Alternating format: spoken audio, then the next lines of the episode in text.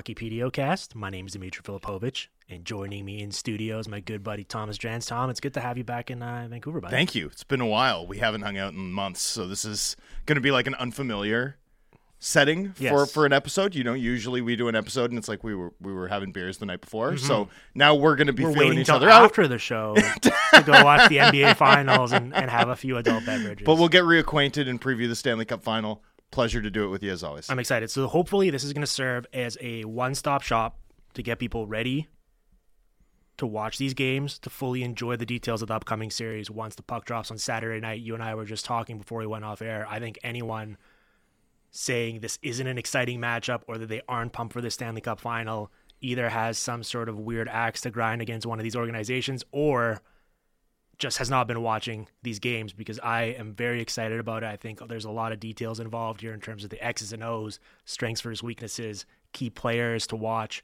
that all get me really excited. I think they're juicy details, and hopefully we're going to be able to get into all of them today. I also think both of these teams have played so well that it's and, and I and I also think it's going to be a fascinating clash of styles, right? Yes. And and you know, I don't know that Florida has played a team like Vegas, right? I, and I sort of have this overarching theory, and I'll just debut this off the top about the playoffs, and, and everyone knows, or at least Van- fans in Vancouver know, you know, the the anything can't happen theory, effectively, Of course. uh, a theory which Florida is putting to the test, according to some, although of course they won the President's Trophy in 2022. And And then added a top three player in the league. yeah. Anyway, whether you accept or whether you try to um, fit a glass slipper onto the Florida Panthers' paws or not, and I don't think you should. Um, the fact is, is that you know there's often a team that gets hot at the right time and buzzsaws through the playoffs, and to some extent, it does feel like Florida has been that version of the team. And I, I tend to think that as the playoffs go along and the randomness sorts out, there's usually one or two, usually sometimes just one elite team that's still standing at the end.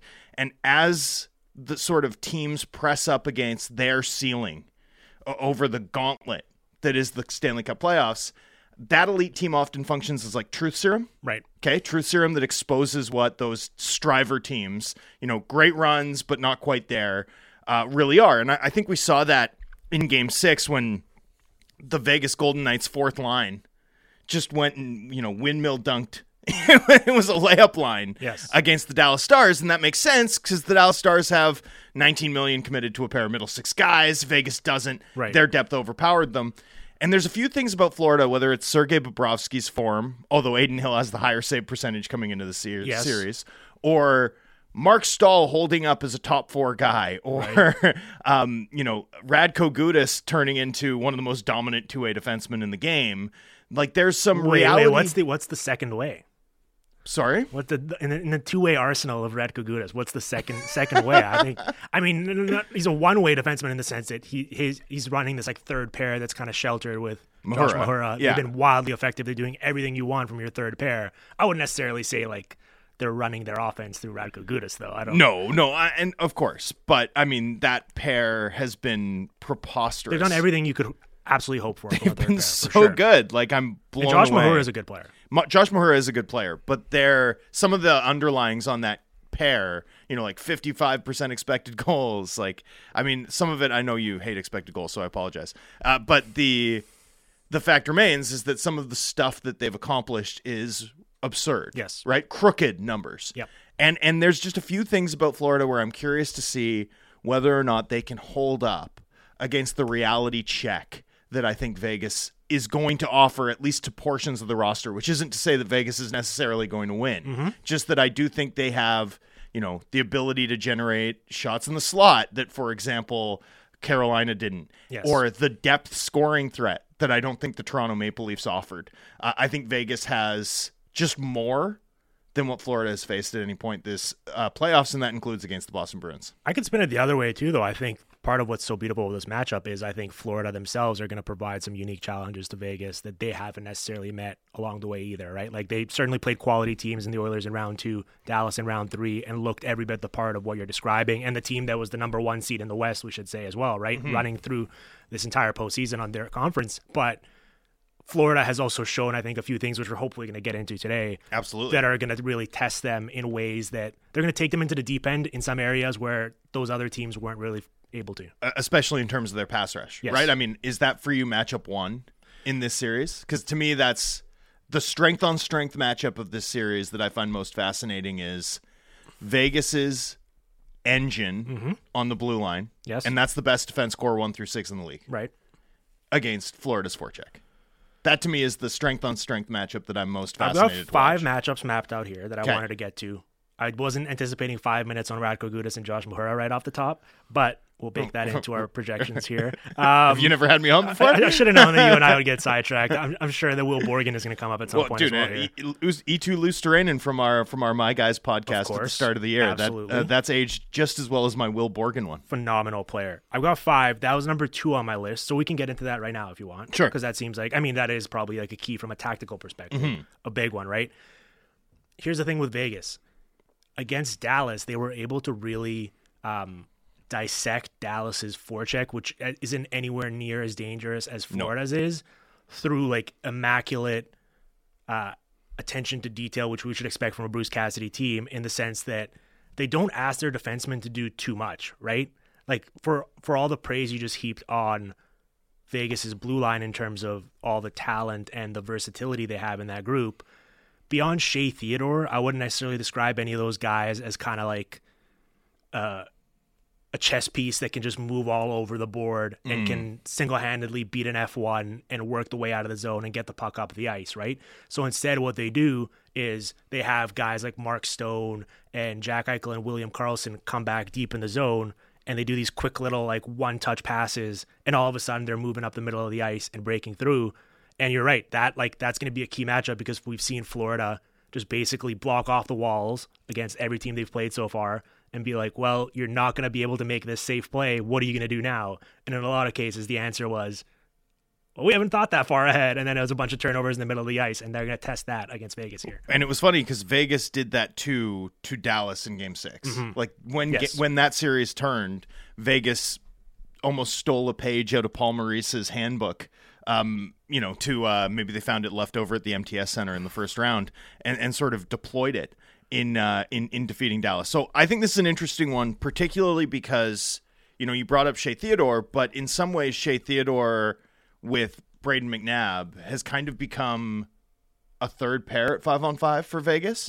And I think one of the undertold or unheralded reasons why Vegas has gotten over the hump in this playoff run has been the absolute electricity and phenomenal emergence of that Whitecloud Hague pair. Yes. That I think, I mean, and not to take anything away from Martinez, Pietrangelo, who've also been Yeah. really good, but that Hague pair with Whitecloud. White Cloud.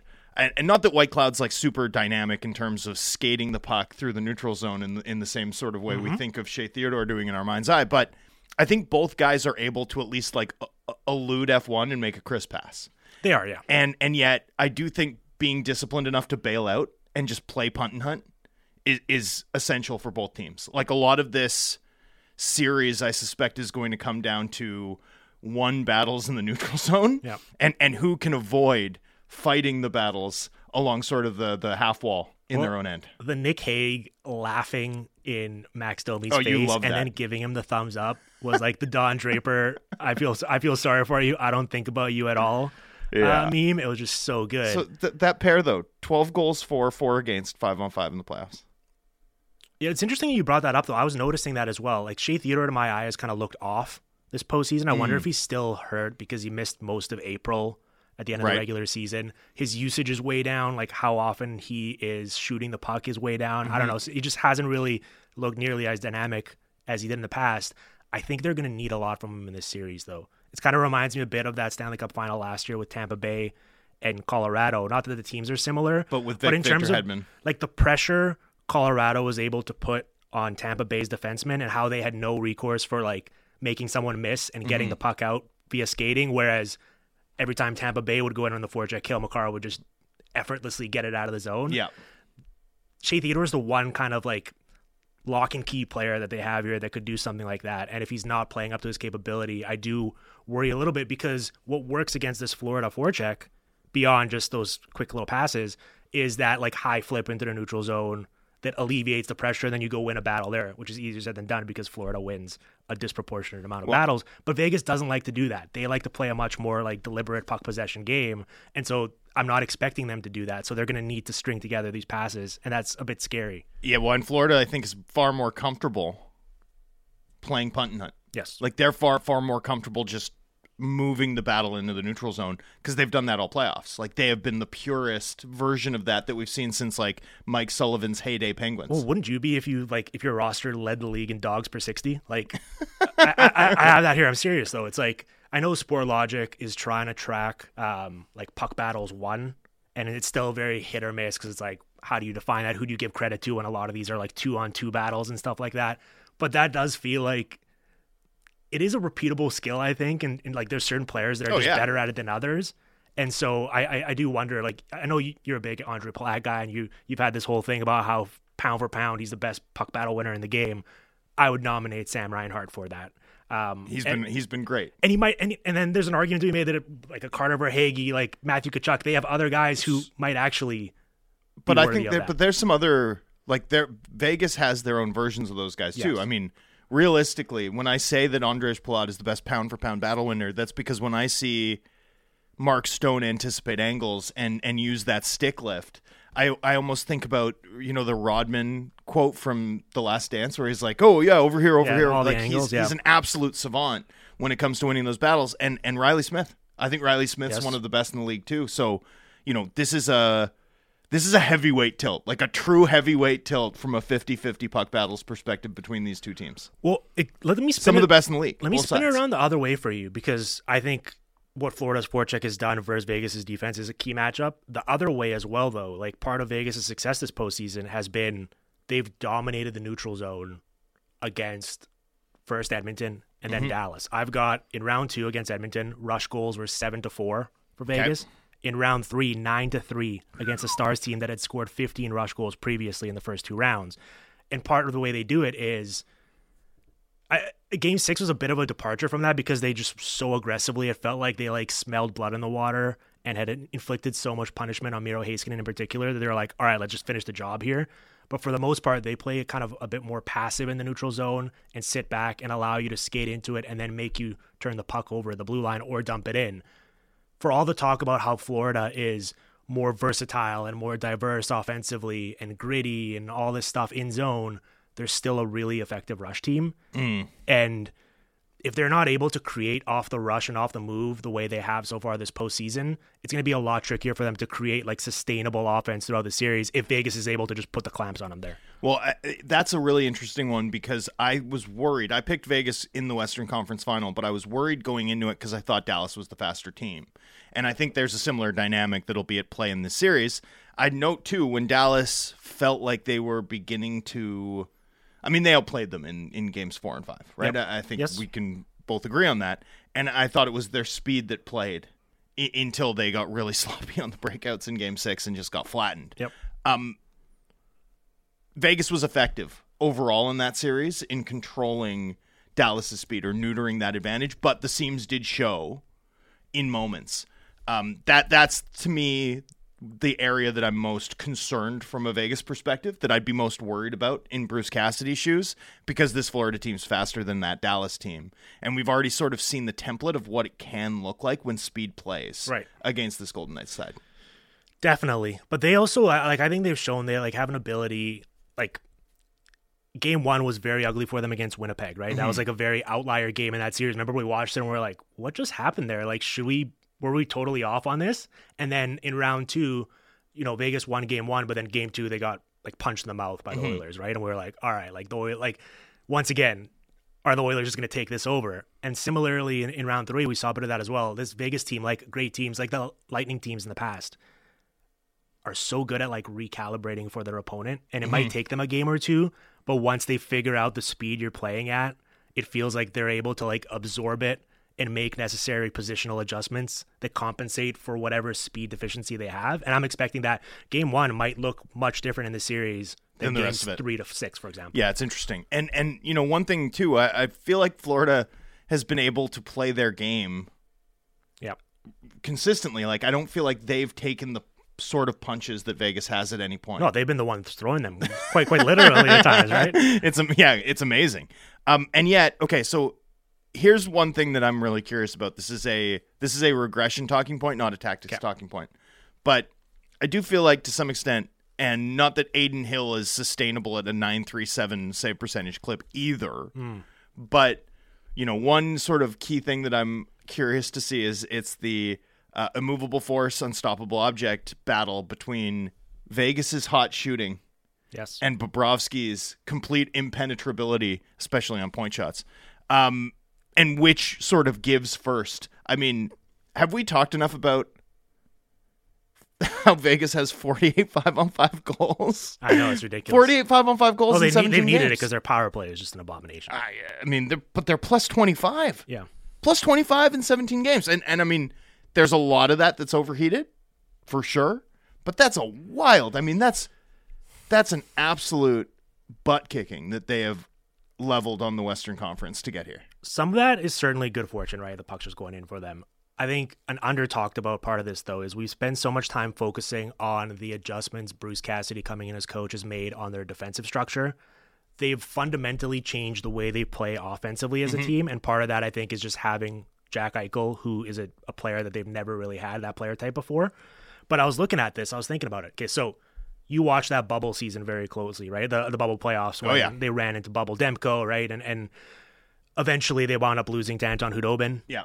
And part of the issue was, and it happened again the following year when they lost to Carey Price in the conference final, was if the rush got kind of shut off for them and choked off, they had no other resources for, all right, the game slows down. How do we get the puck into the slot? And so mm. they would just wind up settling, much like Carolina did in the Eastern Conference final, for all these low percentage point shots. You look up and the goalie stopped 44 out of 46 shots. Right. And you're like, wow, Vegas got unlucky. And then it happens multiple years in a row, and it's maybe they're doing something wrong. This year, they've totally changed who the shot distribution of who's taking the shots. In those two years, in 2020, 2021, their leading shot takers were Shea Theodore and Nate Schmidt in 2020 by a significant margin. And then the following year, Pietrangelo and Theodore. This year, it's Marchessault, Eichel, and then a big drop until you get to Pietrangelo and Theodore. Right. And so to me, that does represent like a much more sustainable way of breaking through and problem solving offensively than they had previously. Well, how many games have we watched in this playoffs where Vegas is still missing a lot of chances? yeah. I mean, that game six was a perfect encapsulation where you have, you know, um, four or five glorious missed opportunities, but they'll score on the sixth one, and you're like, okay, well, they had seven straight five bell scoring chances, Uh, but but it's looked like that at times. Like it looked like that regularly against Edmonton. It certainly looked like that uh, against Winnipeg as that series went away from them. So you know, I, I do think. I do think there's something more uh, about Vegas's attack, and and you can see it too when they get those turnovers on the wall, right? And those and those quick passes into the middle. Um, like their their pop passes, their pop pass game is generating and fueling a lot of scoring chances in a way that it didn't used to, where they'd sort of like regroup and keep it on the perimeter and and try and manhandle teams down low. Well, and that's what I like about this series and what I like about these teams having success this postseason is they both have a very modern offensive game plan and approach, right? A lot of off the rush, and then once they get in the zone, their defensemen aren't shooting a lot. It's a lot of like designed passes to get either to the net front or the slot, and it's really like it's the NBA like the NBA um, threes and dunks, right? Like eliminating the mid range. That's what these teams have kind of done in a way where you're not going to get a lot of wasted dumb shots in the zone. It's going to be a lot of like High value. we're specifically trying to funnel it to an area. And to me, that's cool. Like you look at that Eastern Conference final, Carolina's defensemen are taking like 60% of the shots. Florida's is like down to 35%. Other than Montour, who you could argue is a fourth forward most times because he's like, he's, well, he's like roving down towards the net, Yeah. right? He's not just like bombing away point shot after point shot. Aside from him, even guys like Staal and Gudas and, and Ekblad even have totally changed their games. Like you'll watch this series, they get the puck at the point, and if there's not a very clear shooting lane for them to step into, they'll just work it down the wall behind the net and kind of like restart the offensive zone scheme instead of wasting it. And I love that. Like that's that's that's a modern game. That's the way teams should be playing in 2023. And you're seeing it with Ekblad, who And he used to be like so trigger happy, right? an absolute bomber. And by the way, like he's got an unbelievable point shot, He right? does. But you can you can see him. He's constantly taking two, three steps forward, and he's looking for that that wrist shot too on his strong, like on his downhill side. A little little Shea Theodore esque, although uh, Shea Theodore would be on his offside. Uh, but um, but you can see it in terms of how Ekblad's uh, Ekblad's approaching the game every time out. Uh, really quick thing about matchups. Okay. Just I don't want to dwell on this, but Dwell away. the uh the Florida Panthers and Paul Maurice didn't feel didn't seem like they had to worry too much about when they played their fourth line against the Carolina Hurricanes. I think Maurice had the measure right of Yes. that team's offensive threat, Right. or at least the threat posed without Sebastian Aho on the ice. I think it's fair to say. But this Vegas team is a very different animal when when their third line center might be, you know, arguably their second most dangerous player in, in Wild Bill Karlsson. And as we've seen, that fourth line is pretty dangerous. I mean, uh, to have um, Matt Roy on your on your third line is Nick Roy. Nick Roy. Sorry, Yes. Matt was the. Uh, I I can't remember who ended up being the CEO in succession, but um, but yeah, to have Nick Roy on your fourth line is a is a serious luxury item. That's one area where Vegas was head and shoulders better than Dallas, and it mattered. It's another area, and and, and you know, all respect to show favorite Ryan Lomberg, but like the Lamborghini. but like that's that fourth line remain is going to be an edge for them in this series, and I think is going to is going to put Paul Maurice in a stressful position where he has to make far more difficult choices in this round than he did in the last one. Well, and especially like Paul Maurice likes to use them for like ozone draws and like Mm-hmm. because I feel like he he's aware of that and so he's like this is the safest way to do it and then as soon as the other team gets the puck they're like uh-oh we're in trouble and then they're trying to get off the ice as quickly as they can that's a problem because Vegas is so fast at flipping the ice and counterattacking that if that if that line is out in the offensive zone and they turn the puck over I do not like their chances of recovering capably. And so I think there's going to be a lot of opportunities, as you mentioned there, for Vegas to sort of target them. And I wonder if we're going to see a point in the series where all of a sudden those guys are playing like five minutes a night as opposed to 10 or 12. Well, and just like what the Panthers do well, right? If you get stuck and have a tired player or two, Vegas just Vegas can push their advantage for like three or four minutes, right? Uh, both teams. So every weak link you have can be extrapolated uh, or, or built upon. Like every edge, every misplay, I feel like is going to result in these lengthy changes of possessions. Not not every time, obviously, but like the the risk factor of of having of getting caught for in those moments. I mean, that could it could be two or three heavy shifts in a row before you recover, and, and that logic holds true for both teams, which I think is one of the reasons why I expect this series to be so like fast paced and fun Yes. to watch. Yeah, I'm excited about it. Okay, you know what? Let's take an early break here, earlier than we usually take, just because I don't want to start our next matchup here and then have to cut it off halfway through. Fair. So we'll take this break, then we'll jump into the rest of the matchups we're looking forward to in this series. You're listening to the Hockey PDOcast streaming on the Sportsnet Radio Network. Breaking down the top stories in the NHL every day. The Jeff Marek Show. Subscribe and download the show on Apple, Spotify, or wherever you get your podcasts.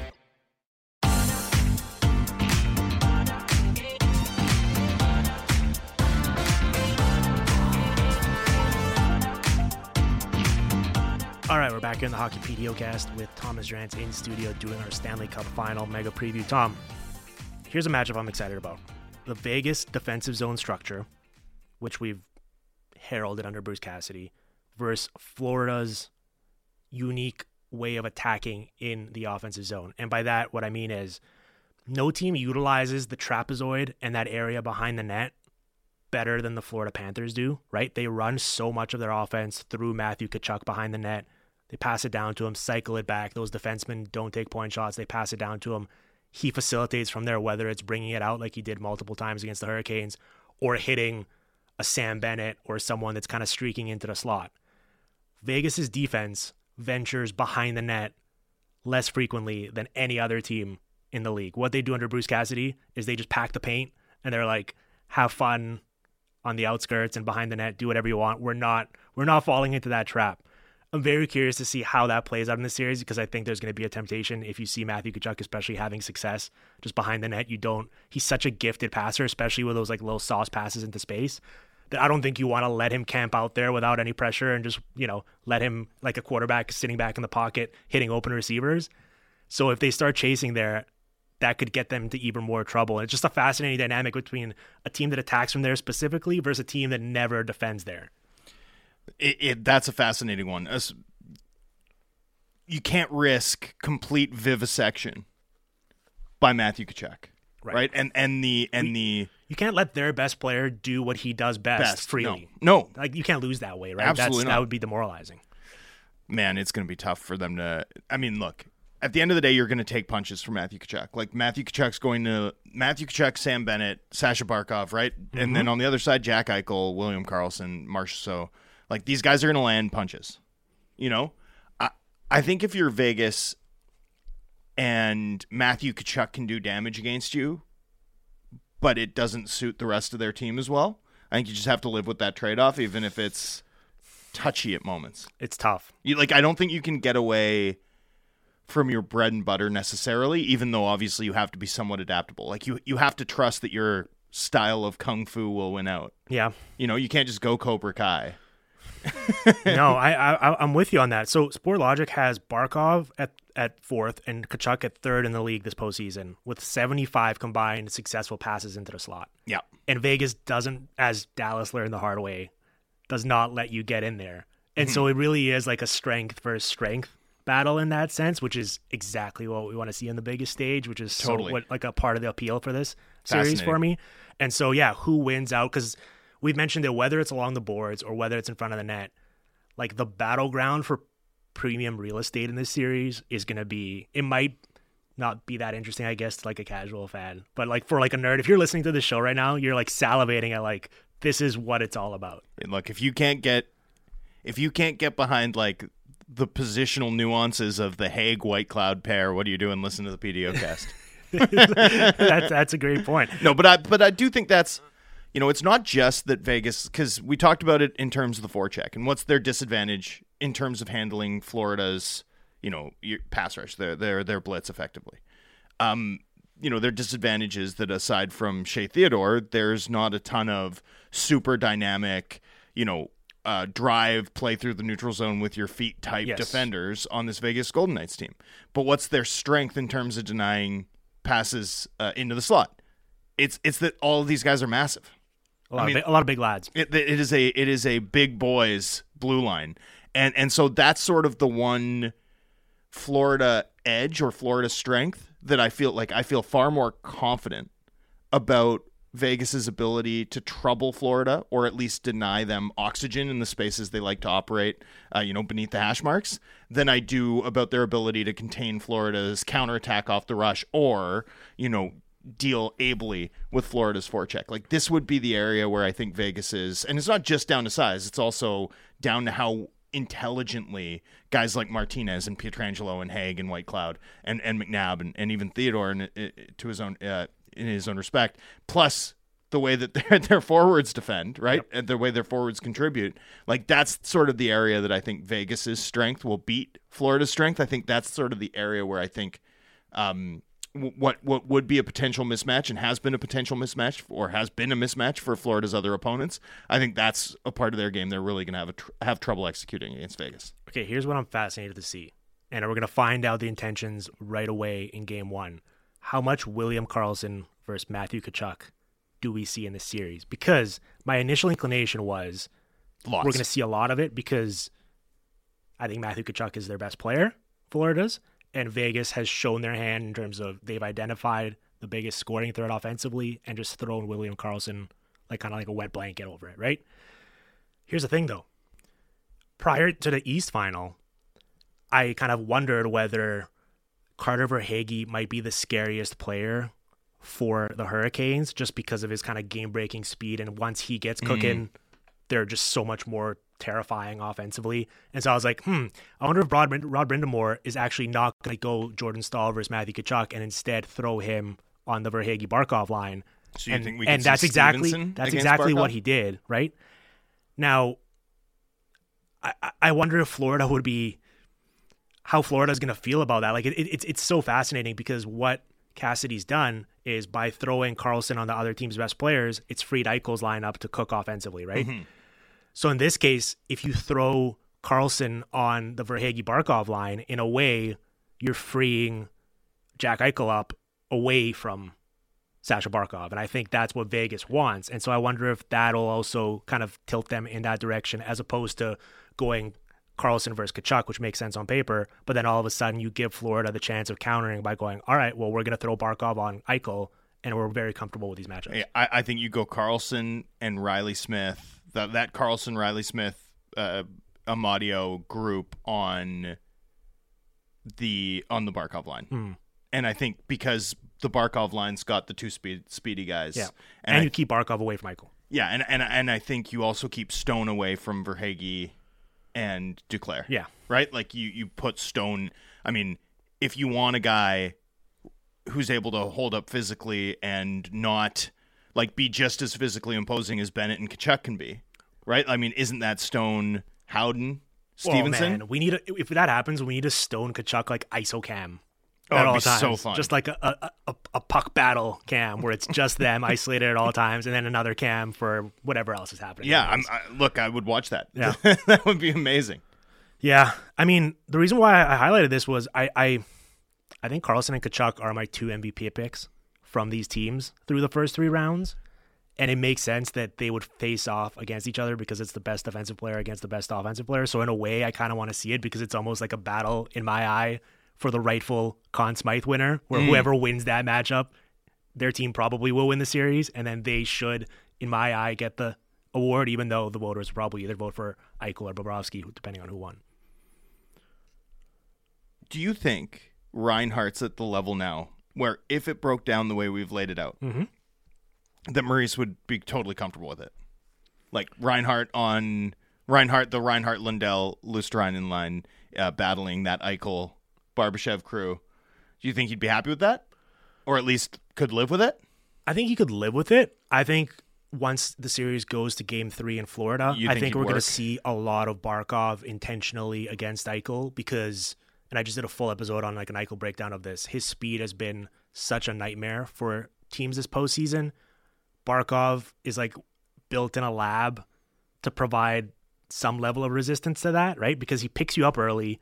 He's got the reach to like bug you when you're trying to carry the puck, and he's got the strength where Eichel's least talked about quality is how physical and strong he is. He's not going to be muscling Barkov off the puck that often, and so he's like he's the one rare player prototype that can actually theoretically hang with him at least. So Barkov and Eichel used to be in the same division. Hmm. I've worked a lot of those games. Yeah, Barkov, and I've, he's never said this to me. Like I want to be clear, but I, I can tell you this because I, I I know him well enough. yeah. Barkov gets up to play Jack Eichel. Like Barkov loves that matchup. Oh, I love I I love to hear that. Yeah. You know what? I'm going to take that as gospel. I'm gonna I'm gonna. No, that's I, hope- promise you that's true.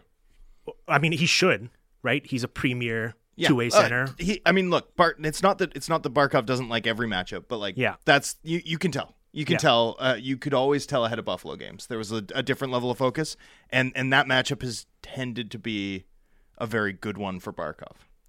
Well, here's the thing: Eichel so far this postseason, his main head-to-head matchups were Mason Appleton in round one, Max My Domi, guy. Max Domi in the West Final, and then in round two, that like Draisaitl line with Yamamoto and Nugent Hopkins, both of whom were mightily struggling, and it's not not a surprise. I don't think that he took advantage of that. I think if he were head-to-head against Barkov, I would love to see that because it's like the ultimate final boss to try to beat if you are going to win the Conn Smythe and if your team's going to win the Stanley Cup. Barkov this postseason, conversely, Pastrnak in round one gave him one goal in 35 on five minutes. Round two held Matthews to zero goals in 40 minutes. And then in round three, deemed like Marty Necas so obsolete that he may as well have not. Like Yeah. if you told me that Marty Marty Necas was out along with Svechnikov and Pacioretty, I would have believed it based on what Barkov did to him in that series. Marty Necas looked like he was playing the Miami Heat, right by the end of it. Yes. I mean, and that's okay. Like he's young enough that like that's no, no, I love I, I love Marty. Necas. This great. is more of a Sasha Barkov has ruined other teams' offensive plans. Oh, yeah. in this postseason, Absolutely. And in Vegas, for all the talk about their depth and everything, they've relied on that Eichel Marchessault Barbashev line to feast offensively. And if you take that away, it's an entirely different equation. Well, and like, where were the Leafs dangerous against the Panthers? If uh, because Carolina just wasn't, but where were the Leafs dangerous against the Panthers? William Nylander's minutes, Yes. right? So on the one hand, does that augur well for Jack Eichel? Because he's going to be in the secondary role most likely, at least at least when Vegas is on home ice. So, you know that that's sort of does that augur well for Jack Eichel, or could Jack Eichel end up being the next Matthews, Marner, N- uh, Necas in this series? Yeah, Necas, yeah, and and, me. and how did Willie Nylander have success in that series? Every time he'd step on the ice, it was like a downhill opportunity to attack with speed, right? Which Mm. is exactly what Eichel's going to try to do. Well, and just like it was Tyler Bertuzzi who did most of the damage against them too, right? Like Yeah. it's been the secondary it's been the secondary guys that have done that have eaten against this Florida team and that's not not necessarily a coincidence when they have Sasha Barkov. And I gotta say, I, I love Barkov. Earlier this postseason, I was a bit critical of like how much he was providing offensively, right? And and he doesn't have necessarily the most sparkling playoff resume to date. Man, just watching him as this postseason has went on, though, like he was great in the- that Carolina the attention to de- like he was. I, I joked about how Brandon Montour was a fourth defenseman. Sasha Barkov was like a third or, or a fourth forward. Sasha Barkov was like a third defenseman. Every time, drop low, recover the puck, get it out with a clean exit, and then attack off the rush, which is what they're going to need to do against this Vegas team. So, man, I'm, I, I, this is the stuff that gets me going, Tom. The, the, the this like chess match uh, between all of these key players, and if we're going to see it play out that way, I'm so fascinated. The other thing about these teams, though, is for how we talk about they're differently, const- like they're constructed differently and everything. I think they're both comfortable with any way these top three lines for them shake out, right? Because there's just so few weak links in the bunch. You asked me whether Paul Maurice would be comfortable with using Reinhart's line in a certain way. He'd be probably comfortable using him anyway. Same with how Bruce Cassidy would be comfortable using Stone and Stephenson in any way. Like the quality of these players on these quote unquote third lines is remarkable and a big reason why these teams are the last two one standing. yeah, the, the I mean the quality of players on Vegas's fourth line, right? Uh, and that's that's where I think this series gets really interesting. Like you sometimes get into these playoff series late in the year, and you kind of look up and down the rosters and say like that team only has eight guys that can ha- hold up, right? Like that's going to be a problem at the pace that I think this series gets gets played at. Like when I talk about a team's fastball, I mean when a team can play at such a clip that it renders, you know, we saw it with Seattle, Colorado, for example. Like Seattle's fastball was fast enough that like Myers and Mulligan got chased from the series, and Colorado only had seven guys Yep. who could hold up, and one of those guys was absolutely zero threat to provide any offense in, in Lars and then um, uh, JT Compher didn't have a single five on five point, Yes. and that was it. Yeah. They were cooked, and and so they were able to chase Myers and Mulligan on and on. That's sort of I, like I legitimately think Florida has nine guys. Like there are three lines at the very least who I think can Put some play. respect on on the Lamborghini's name. Yeah, five, ten guys. He can definitely hang in this series from a hundred speed percent, perspective. hundred percent, no doubt. No, right? no. And, Yes. Well, but it's not just about speed. It's Yeah. also about uh, the two way ability to Of like course, of process. course, of but course. but uh, you know, nine nine for sure. Yeah. Like I have no question about nine guys on Florida, and I. But the thing is, I have no question about eleven or twelve guys on on Vegas. I mean, even 13. So throw Teddy Blueger, who's probably not going to dress for some of these games. Teddy in. Blueger would Yeah. have no problem. Yeah. So, you know, that's sort of where this gets interesting. And, and sort of then you go to the defense, you go to the defensive side. And like, I think my number for the Panthers is probably reduced to four. Whereas I think there's six guys in, in Vegas that are as good as anyone else. So uh, that's sort of why I'm leaning Vegas. I just think their depth is is that much better. But there are some real ways that Florida can trouble them, and and the the Barkov factor is a major one. Oh man, now that you told me that about Barkov, I'm I'm I'm even more excited about it. I was I was initially like, ah, I'm kind of sad if we don't see Karlsson versus Tkachuk, but if we see Karlsson versus Barkov now in that head to head, I mean, I think if Vegas wins this and Karlsson just has a carryover in this final of what he's done in the first three rounds, I said this the other day. I I have don't I have no faith that the pro hockey writers who vote for this award will recognize it accordingly because especially if he does that, it probably means that Eichel's going to score some goals with some positive regression in softer matchups in this series. But Karlsson has been such a disruptor. And if you look at who he's played, right, it's like Roope Hintz and Jason Robertson. It's Connor McDavid. It's Pierre Luc Dubois and Kyle Connor. And he's just winning those minutes handily while still being their leading goal scorer and not taking any penalties during those minutes in those tough assignments. I mean, I just feel like in general we have not shown enough appreciation, I guess, for what Karlsson's done because a lot of the attention has been for Eichel, for Marchessault, for the team defense, for depth, for everything. But it's it Karlsson allows it all to happen. So let's talk Conn Smythe odds really Yeah, quickly. okay. Because you've brought it up and the, and there there does feel like an opportunity here for for those of your listeners that like to gamble. Mm. Uh, I don't bet on hockey, but I bet on just about everything else. Um so overall, right, the Panthers are underdogs, mild underdogs in this series, right? Plus 105 But versus they have the top top two top two guys. In Top two guys. Right? Because theirs is much more concentrated. Like if they win, Right. there's We know who it is. Barkov is not going to win the Conn Smythe, even though he's been. So you've looked over these odds. I have yes. Do you have a favorite did a, long? I did a full show on it with Pete Blackburn. Though. Do you have a favorite long shot? Yeah, it's William Karlsson because he is the rightful winner of this award, and he's like plus seven hundred or something. Right. I, I'm I'm gonna I'm gonna throw another one at you. Um, Reilly Smith, two hundred fifty to one. There's just there's no chance. You love you love burning money on these awards, and there's I don't know I don't know what the range of outcomes is for the realistic path for Reilly Smith to win this award. He just goes off. Beyond it being hilarious if he goes off, um, He just goes considering off. his history. But No, I, there's there's his his game is I think really well suited to the sort of spatial problem solving that the Florida Panthers require um like require Yes. of their opponents and that wrist shot, you know, like he's a classic scores 25 one year, scores 12 the next because his wrist shot's high velocity but it's not necessarily the most accurate weapon. Um he's a guy though that he shoots heavy enough that I think he can find holes that may not even be there on Bobrovsky. I, I'm just saying, 250 plus. So there's a stylistic thing I like about his fit in this series. Just wanted to, just wanted to drop that for everybody. all right. Well, do you want to talk about the goalies? I feel like we've kind of pa- mentioned them in passing, right? Hill versus Bobrovsky. I mean, it's just wild that Hill has a higher save percentage than Bobrovsky, and Bobrovsky's plus 200 to win the Conn Smythe. Well, have you seen his public goal save above expected time? I know it's ridiculous. Here's the thing. He's I'm- been he's been great. I'm like, not going to re- relitigate this, yeah, but just for like just to have it as a time capsule, right? Evolving Hockey has him at plus 21.2 goal save above expected this postseason in 14 games, which is obviously a historically Godlike. great run and absolutely absurd, right? Dominik prime Dominik Hasek has inhabited his body and taken over. Sportlogiq has him at plus 9.3 goal save above expected in 14 games, which is still obviously phenomenal, especially considering they had him at minus 18 in the regular season in 50 games, right? So just from like a shock level factor of not seeing this coming, it's the story is is obviously outrageous. I just that adjustment though moves him from historically great to really good, and that's been my argument for why Matthew Tkachuk has been their Conn Smythe player because he actually is having like a historically great postseason run here, both from a statistical level to like the narrative of being clutch and scoring all these overtime goals and buzzer beaters on the biggest stage to him fundamentally changing the culture and the way this team plays and everything they do well, which we've talked about this entire show, right? Forecheck, winning battles, net front stuff.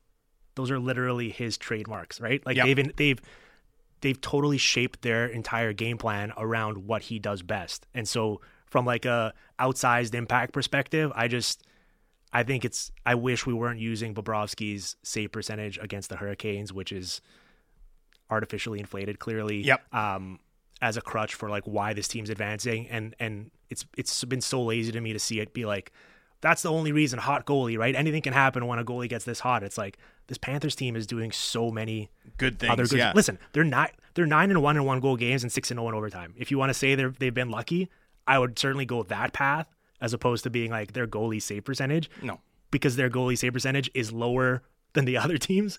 Well, Goalie save percentage. look at the work they did against Marner. Look how few times, like aside from what there was, like that one Kerfoot goal in in the in the fifth game, but like how few rebounds Toronto got to, mm. right? that was game. that was game two, I think. Yes. yeah, Yeah. I thought it was game four or five, the one Okay. that they won. But maybe you're right, game two. I'm just saying, like, other than that, can you remember, like, uh, one of those like loose change in the slot that a Panthers defender either didn't get to or wasn't at least in a position to make it a really tough play? Mm-hmm. Um, you know the Carolina Hurricanes were going for deflections and stuff. They never had position. No. I mean, this team's defending exceptionally well. To reduce it to Bobrovsky or to do the like this team so clearly wouldn't be here without Bobrovsky that he should be a contender even if Vegas wins Yes. thing. Like that's not what we're watching. No. It's really at odds with what this Panthers team has accomplished as a group and, and how effective their forwards and, and their defensemen um, have been at you know executing this game plan. I, I completely agree. Like, if you want to say it's exceeded expectations, obviously has. This is stunning. No one went into this postseason thinking he was even going to play for them because he Oh, and wasn't starting. Played, let he's alone played this. great, but w- he's been awesome. We're talking about him like he's the guy who's dragged a bad team to the Stanley Cup final, and that's just at odds with what we've seen. Yeah. Like that's just not true. This Panthers team is full value for what they've accomplished. Well, and that East Con- Eastern Conference final was the perfect encapsulation of that because they were lucky to win all four coin flips, Mm-hmm. but every game they were completely equal with the Hurricanes, right? Like if you look at chances where the shots were Yeah. coming from, anything that actually of substance that matters. The they games were, like not, 52 They were not getting skated Yeah. off the ice by some No. superior juggernaut. Like that is just if you that's what you watched, I that's not what's happening in hockey in 2023. Like the game has changed so much. Not maybe it never was that way, but it certainly isn't now, right? So I mean, they weren't overwhelming, and neither were the Hurricanes, right? It was a like the, each game was like 52-48. And I would have loved to see a couple. won. Well, actually, I didn't want to watch any more Hurricanes hockey, But- but, but- I would have liked to see a couple more, uh, considering how close they were. Well, I also thought they were fun games. Like they were fast games, even though I know you have the stylistic distaste for the Hurricanes. Like, which was proven correct. well, th- they they were down three or two and a half top line forwards, man. Two and a half top line forwards. Well, Teravainen was back, but he wasn't He fully healthy. played. Pacioretty wasn't even in their plans. Well, he was when they acquired him in the offseason. He was, but they had plenty of time to adjust on the fly. I think. I don't know. I Yeah, but then you're spending at the deadline. oh no, I would hate for my Stanley Cup contender to be spending at the deadline. Yeah, but if you, I mean, anyway, I, I won't. I won't. I won't. We'll do def- it. We'll do a full. We'll do a full off season Hurricanes. Pod. We should- I- we should do a Hurricanes There's debate, a lot of lot, I- of, lot of myths that I see being peddled around. See, I just don't see how can we praise the Panthers for doing the like Tkachuk trade to extend their window Right. and then kill the Hurricanes for being prudent about when they're going to like push their chips all in, particularly given the age of their best young players. Well, and to be fair, the Hurricanes were in on Tkachuk, right? yeah, And they also were in on Timo, Timo Meier. Meier. So they were willing to spend on the guy, yeah, but they weren't spending on a guy. I, th- I mean, how and, well, and Tom, it's a make or miss league, right? I'm just saying. I think that's sometimes sometimes um, discretion is the better part of valor. No, right? The the fair. the Falstaff Hurricanes. I just I, I, I just don't I don't like the way they play offensively, and so I, I this idea of like it's a copycat league. So if they're successful, people will will copy it. I really hope that is that does not happen. Fair, but there are things about the way they replace players and the choices they're willing to make, Right. uh, contractually, and how they approach that. That I think, Of course, no, from the business perspective, hundred percent, right? But same with this Panthers team, right? Like I actually think trying to copy acquiring Matthew Tkachuk is not a viable plan because that was like a fluke of circumstance. It Well, doesn't necessarily become available. The copying Matthew Tkachuk is not for teams. Copying Matthew Tkachuk is for RFAs. Yes. And and if you if we're going to see a wash of Florida Panthers copycats, that's going to require your your you know year or two year out from free agent uh, UFA pre agents to begin to wield their like player power like they they play you know in the NBA or a, or a far more entertaining league.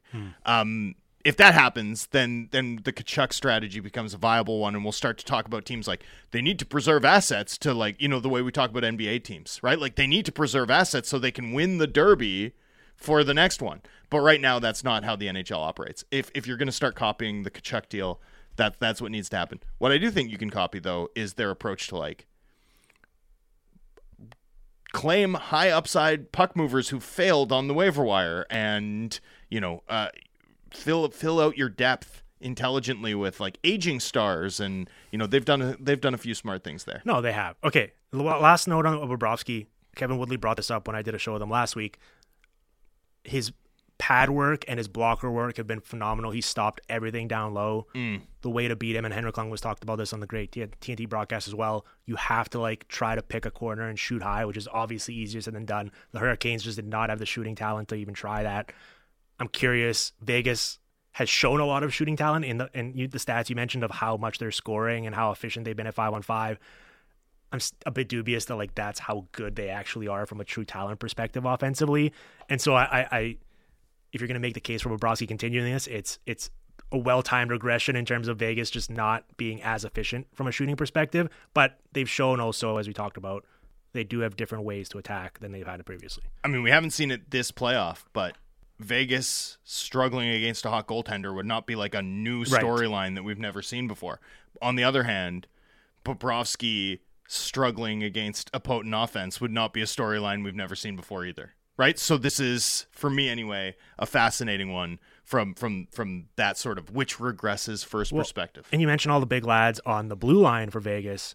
Up front, they have a lot of them as well. And we talked about how Florida's done such a good job boxing out and protecting in front of Yeah. Bobrovsky. This is a new Vegas should theoretically be able to win more of those battles and at least take away his eyes a bit more. So, something to watch for. Tom, uh, I'll let you go here. Uh, hopefully, people are more excited about the Stanley Cup final now after listening to this and they're ready for it on Saturday. I'll I let you- certainly am. I'll let you plug some stuff. Uh, let the listeners know where they can check you out and all that good stuff you're up to.